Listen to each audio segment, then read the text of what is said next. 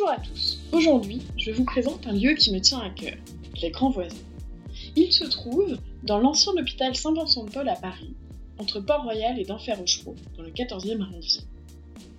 Ouvert depuis 2015, ce lieu accueille 600 résidents d'hébergement d'urgence et de stabilisation, ainsi qu'un foyer de travailleurs étrangers. 140 associations, entreprises et artistes accueillent les visiteurs autour d'événements et de projets. C'est devenu un écoquartier. Vous pouvez y partager un verre, un repas et même laisser un café suspendu.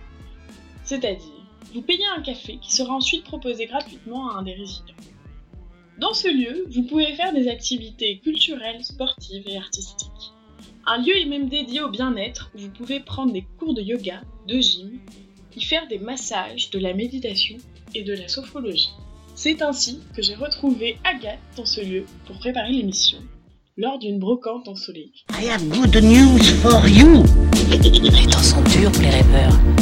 C'est aussi malsain que d'écouter les Beatles sans boule Je nage dans le bonheur. Voici les Fortless.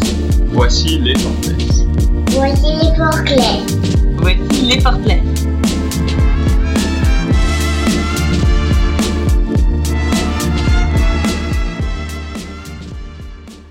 Bonjour à vous qui découvrez le premier épisode de L'Effortless, un podcast pour prendre du temps pour soi sans effort. Aujourd'hui, je reçois Agathe. Bonjour Agathe. Bonjour Camille. Alors, comment te présenterais-tu? Alors, je m'appelle Agathe, j'ai 22 ans, je suis parisienne, je fais mes études dans le tourisme, j'adore voyager. Dans la vie de, tous les jours, euh, je m'habille souvent en bleu et euh, mon accessoire favori sont mes lunettes. Alors, quel est le dernier petit moment où tu t'es sentie heureuse? Alors, le dernier petit moment où je me suis sentie heureuse, euh, c'était euh, c'était hier. Donc, euh, j'ai fait une petite promenade et je suis allée acheter des livres. Et donc, voilà, pendant une petite demi-heure, je me suis retrouvée à, feuilleter des, bouquins, à regarder, à, farfouiller, à chercher. Un petit moment à moi, tout simplement. Est-ce qu'il y a un livre qui a particulièrement attiré ton attention? Alors, pas particulièrement, puisque j'étais venue euh, pour trouver euh, deux livres que je voulais absolument acheter.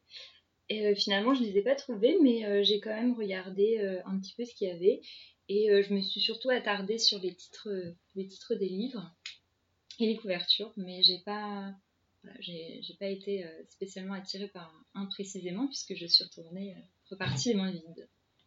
Et alors, est-ce que tu lis un livre euh, en ce moment? Alors, en ce moment, non, mais euh, justement, j'ai fini euh, deux livres qui m'ont beaucoup plu. donc, c'est des livres sur la vie de Ramsès. Ils m'ont particulièrement intéressée, donc je voulais en savoir plus.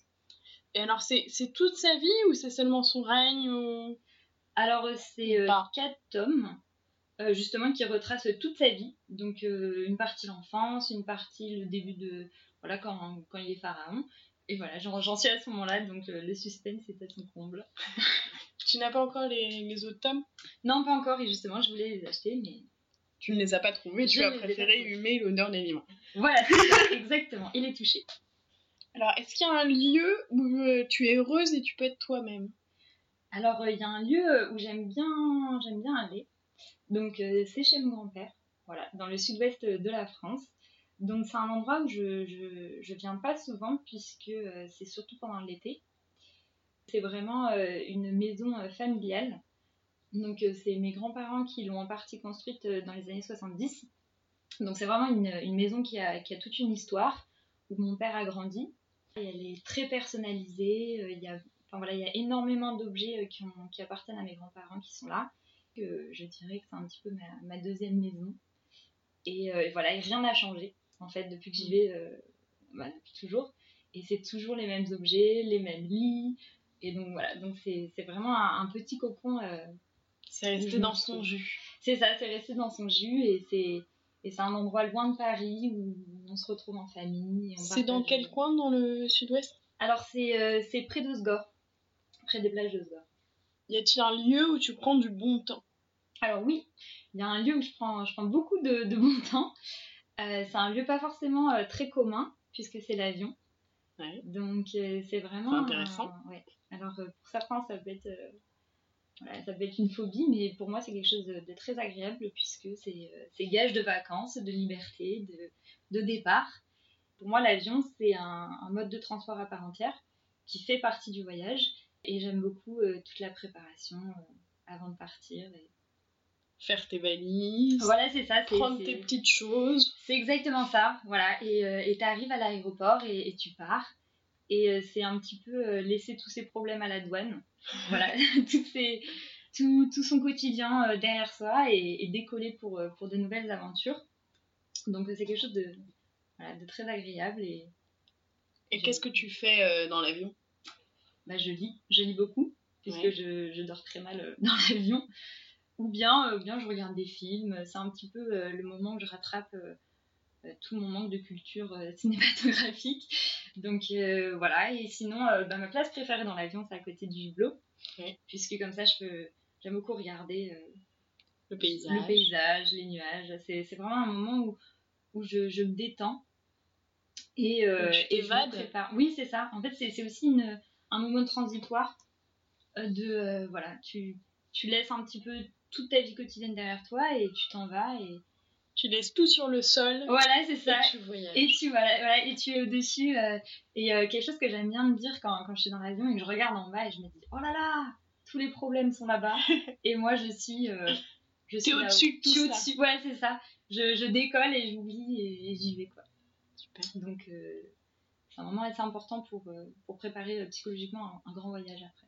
Et c'est pour faire des grands voyages ou tu vas aussi en France? Alors, je j'ai jamais fait de trajet France à France. Donc, euh, généralement, c'est pour partir euh, à l'étranger assez loin. Et euh, justement, je trouve ça, je trouve ça bien d'avoir ce, ce moment de transition entre les deux pour, euh, pour vraiment apprécier quand, quand tu arrives et, vraiment découvrir un, ça. un nouveau paysage en sortant de l'aéroport. C'est ça, et, et- et être prêt en fait tout simplement à, à la découverte, et voilà, et à l'aventure. Et alors, continuons pour parler de, voyage. Est-ce qu'il y a un voyage qui t'a particulièrement marqué? Oui, alors pour euh, rester dans, le thème de Ramsès, c'est euh, c'est un voyage que j'ai fait il y, a, à peu près 7 ans euh, en Égypte avec ma famille. Donc euh, on est parti et, et je crois que c'est vraiment le premier voyage qui m'a donné envie d'en refaire plus tard puisque c'est donc voilà donc j'étais pas toute jeune mais j'étais quand même voilà encore au collège et, euh, et c'est le premier voyage où j'ai vraiment apprécié euh, l'aspect culturel. Et euh, non pas seulement voilà aller à la mer visiter peut-être comme ça. Voilà j'ai été vraiment hyper intéressée par toute la culture de l'Égypte ancienne. Et, c'est je pense que c'est à ce moment-là que j'ai développé un intérêt culturel pour pour les voyages. Et pour la civilisation ancienne et pas contemporaine alors j'étais pas encore vraiment je pense euh, assez ouverte pour comprendre les enjeux qui se passaient à ce moment-là puisque c'était vraiment un mois avant le printemps arabe en plus. Ouais. donc euh, vraiment je crois que j'ai voilà j'étais encore trop loin de, de tout ça. Mais euh, mais oui j'ai été hyper intéressée par euh, toute la civilisation ancienne. Et ça ça a été vraiment un, un moment euh, clé je pense dans, dans mes voyages. Est-ce qu'il y a un lieu en Égypte qui t'a particulièrement marqué? Oui, il y a un lieu euh, qui se trouve au sud. Euh, donc c'est le temple d'Aoussibel. donc euh, j'ai particulièrement aimé, ce site tout simplement parce que il, est, loin de tout. Donc on, prend, on a pris une heure et demie de car pour arriver à peu près au milieu du désert, un endroit hyper calme, complètement déconnecté. Et donc là, tu arrives et en fait, tu as deux, deux énormes sculptures dans la pierre et euh, c'est hyper impressionnant. Voilà, t'arrives, t'as ça devant toi et, et c'est juste sublime en fait. C'est assez monumental. C'est assez monumental et euh, ça change vachement de tout ce que t'as l'habitude de voir aussi. C'est assez incroyable. Et après, tu rentres et donc t'es dans le temple. Et là, euh, t'as tout, enfin, t'as des colonnes, t'as des hiéroglyphes partout. Dans la préparation de l'émission, tu me disais qu'il y avait un, un sentiment assez religieux. Ouais, oui, oui, parce que du coup, euh, les, les Égyptiens euh, étaient hyper croyants. Et du coup, euh, tout était fait vraiment dans le respect de la religion, le respect des rites. Et du coup, tu, tu ressens bien cette atmosphère où, où tout a été pensé, tout a été réfléchi, tout a été fait avec beaucoup de respect. Et je trouve ça hyper fort Et ça se ressent en fait dans le lieu parce que tout est calme. Donc tu as plusieurs touristes, enfin tu as plusieurs groupes. Mais, mais voilà, c'est très silencieux. euh, tout, le monde, tout le monde respecte énormément l'endroit en fait. Est-ce que tu as senti euh, le poids de l'histoire dans, dans ce lieu d'exception? Alors, euh, pas le poids d'un point de vue négatif, mais, mais oui, et, et je pense qu'il est assez intéressant dans ce, dans ce lieu, c'est que euh, tout le monde est hyper intéressé, tout le monde rentre tout de suite dans... Les gens se... rentrent dans une ambiance qui correspond à ce pourquoi le temple a été fait. Et du coup, euh, c'est ça qui est hyper intéressant. Tout le monde est là avec beaucoup de respect, etc. Donc, euh, tu ressens le poids de l'histoire mais d'un point de vue hyper positif. Et alors, pour changer un peu de, de sujet, est-ce qu'il y a une musique que tu écoutes pour te détendre ou te dynamiser?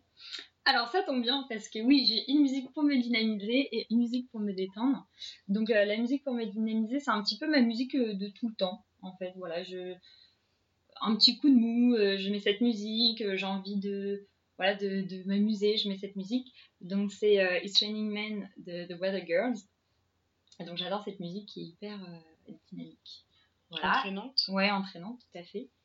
Et après, pour une musique pour me détendre, c'est un peu plus ma musique du moment. Donc c'est celle de Loïc Noté, euh, Go to Sleep, justement, que j'aime bien écouter avant d'aller dormir. Et, euh, et voilà, et donc c'est quelqu'un qui a une voix euh, juste sublime, assez aiguë, donc assez particulière, en fait qui prend juste toute la place dans, ma tête quand je l'écoute. Et c'est pas du tout une musique de fond qu'on peut mettre comme ça pour s'amuser. C'est vraiment, voilà, on écoute cette musique pour l'écouter et elle est, on se laisse transporter par la voix et c'est juste Et ben nous allons écouter du coup cette euh, musique ensemble. Voici donc un extrait du titre Go to Sleep de Loïc Notet.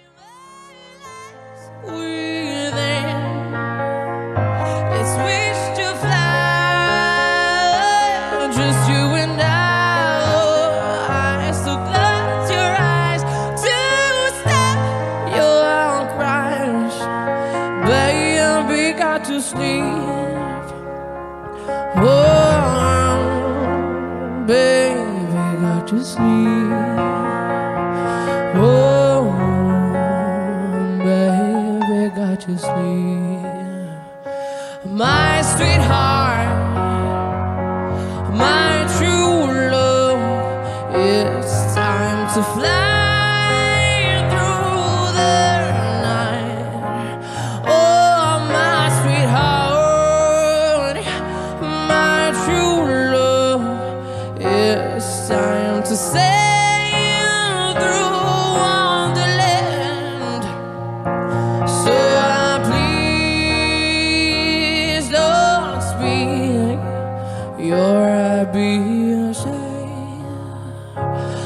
Don't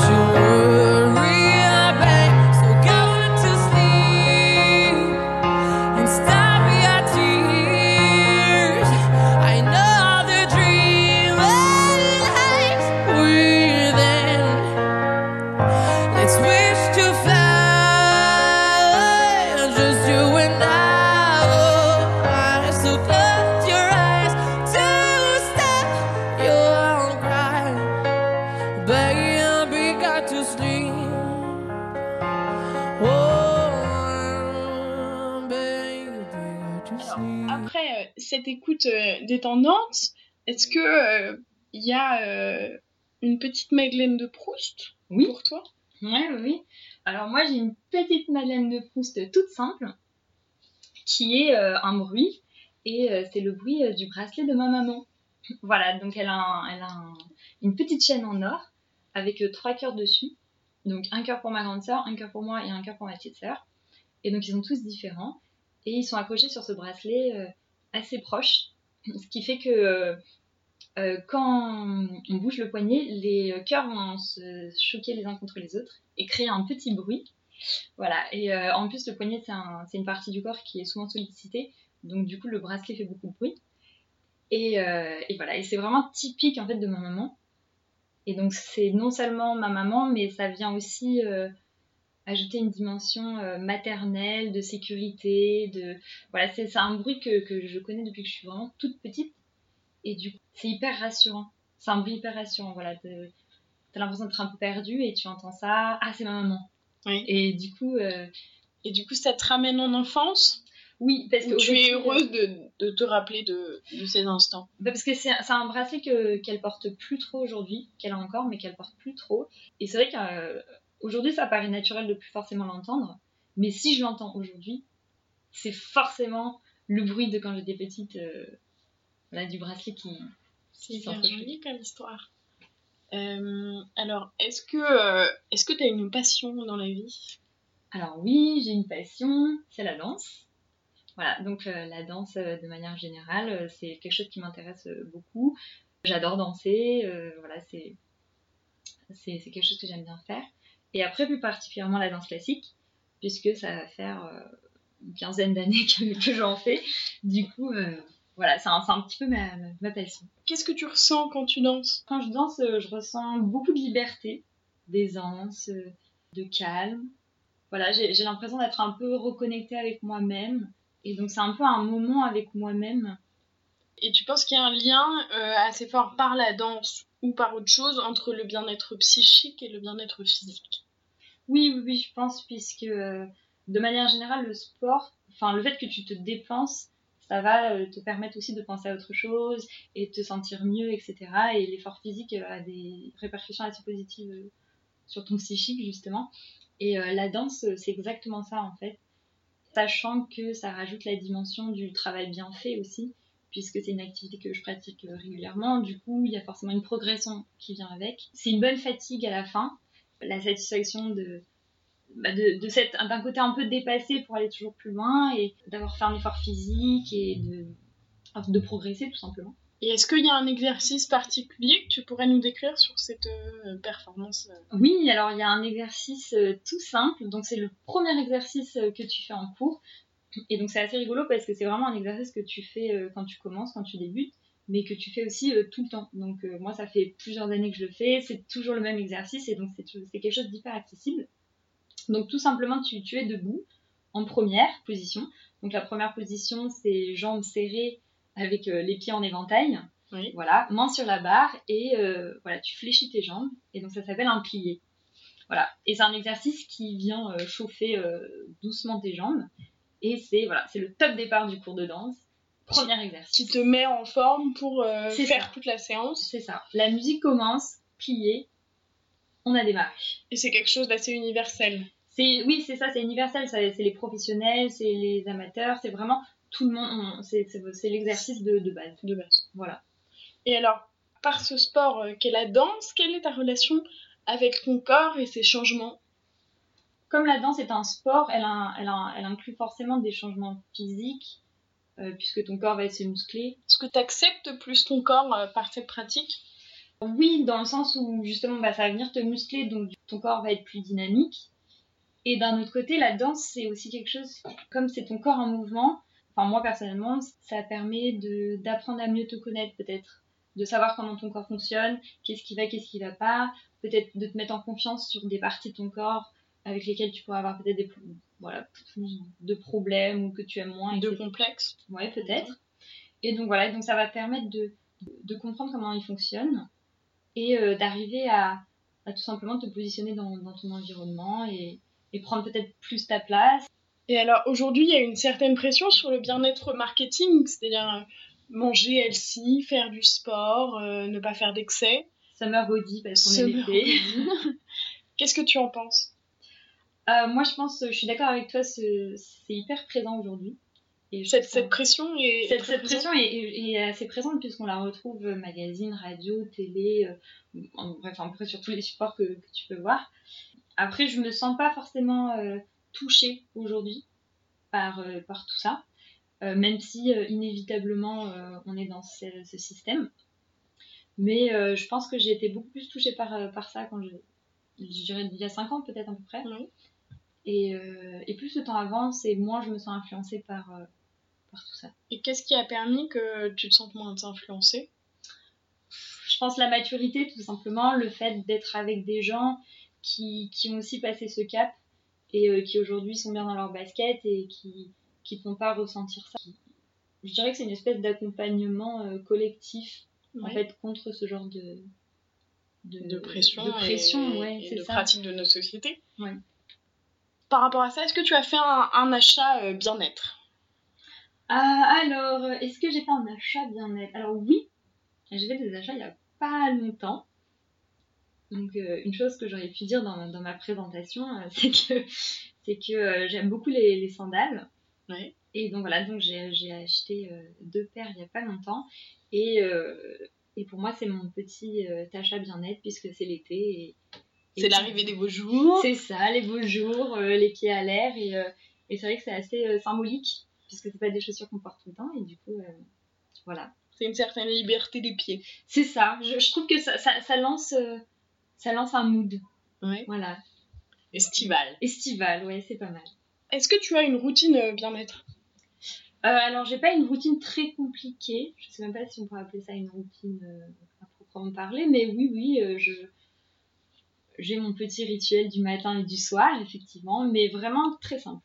Alors, qu'est-ce que tu fais le, le matin, par exemple, quand tu te réveilles un peu fatigué, avec l'esprit euh, un peu brouillon?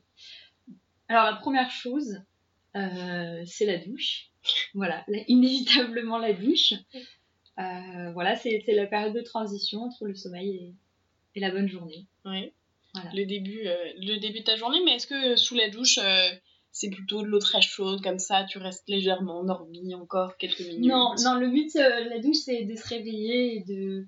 Donc, tu prends des douches froides? Alors j'essaie que ce soit pas trop chaud pour pas rester des heures, effectivement. Mais, euh, mais non, c'est...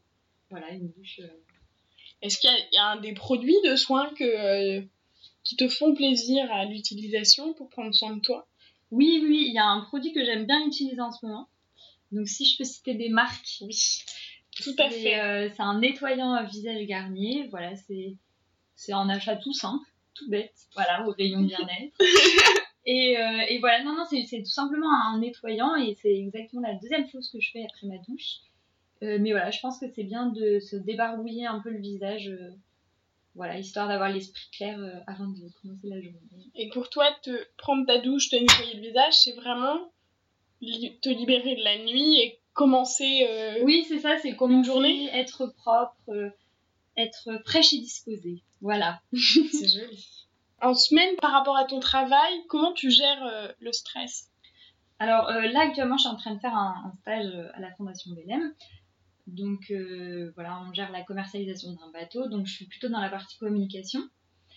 Euh, j'ai pas de stress euh, de boulot, on va dire. J'ai pas mal de choses à faire, mais, mais ça se fait. Donc je me sens pas trop stressée. Mais après, une manière pour moi d'arriver justement à gérer ce stress, ce serait de vraiment séparer les temps. Et donc le temps du travail, c'est au bureau. Et une fois que c'est fini, euh, voilà, j'essaie vraiment de pas y penser, de me concentrer sur d'autres choses, sur les choses que j'ai à faire par exemple chez moi peut-être, euh, si je vais voir des amis, etc. Et donc c'est vraiment segmenter euh, le temps, puisque je suis, je gère pas du tout le stress de manière générale dans ma vie. Donc pour moi, segmenter comme ça, c'est voilà, ça m'aide à, à m'organiser. À faire une pause C'est ça. Et si j'ai du travail, je le ferai demain. Et... et, et pour segmenter euh, du coup cette vie, pour faire vraiment une pause après le boulot, est-ce que tu as des choses précises que tu fais en rentrant chez, en rentrant chez toi Alors oui, une chose que j'aime bien faire en rentrant chez moi, tout simplement, c'est changer de vêtements. Oui. Puisque du coup, euh, je mets souvent des habits assez cintrés, voilà, ou proches du corps. Euh, du coup, quand je vais rentrer chez moi, je vais vouloir me, je vais vouloir me mettre à l'aise. Je vais peut-être enlever et mettre quelque chose de, de plus confortable.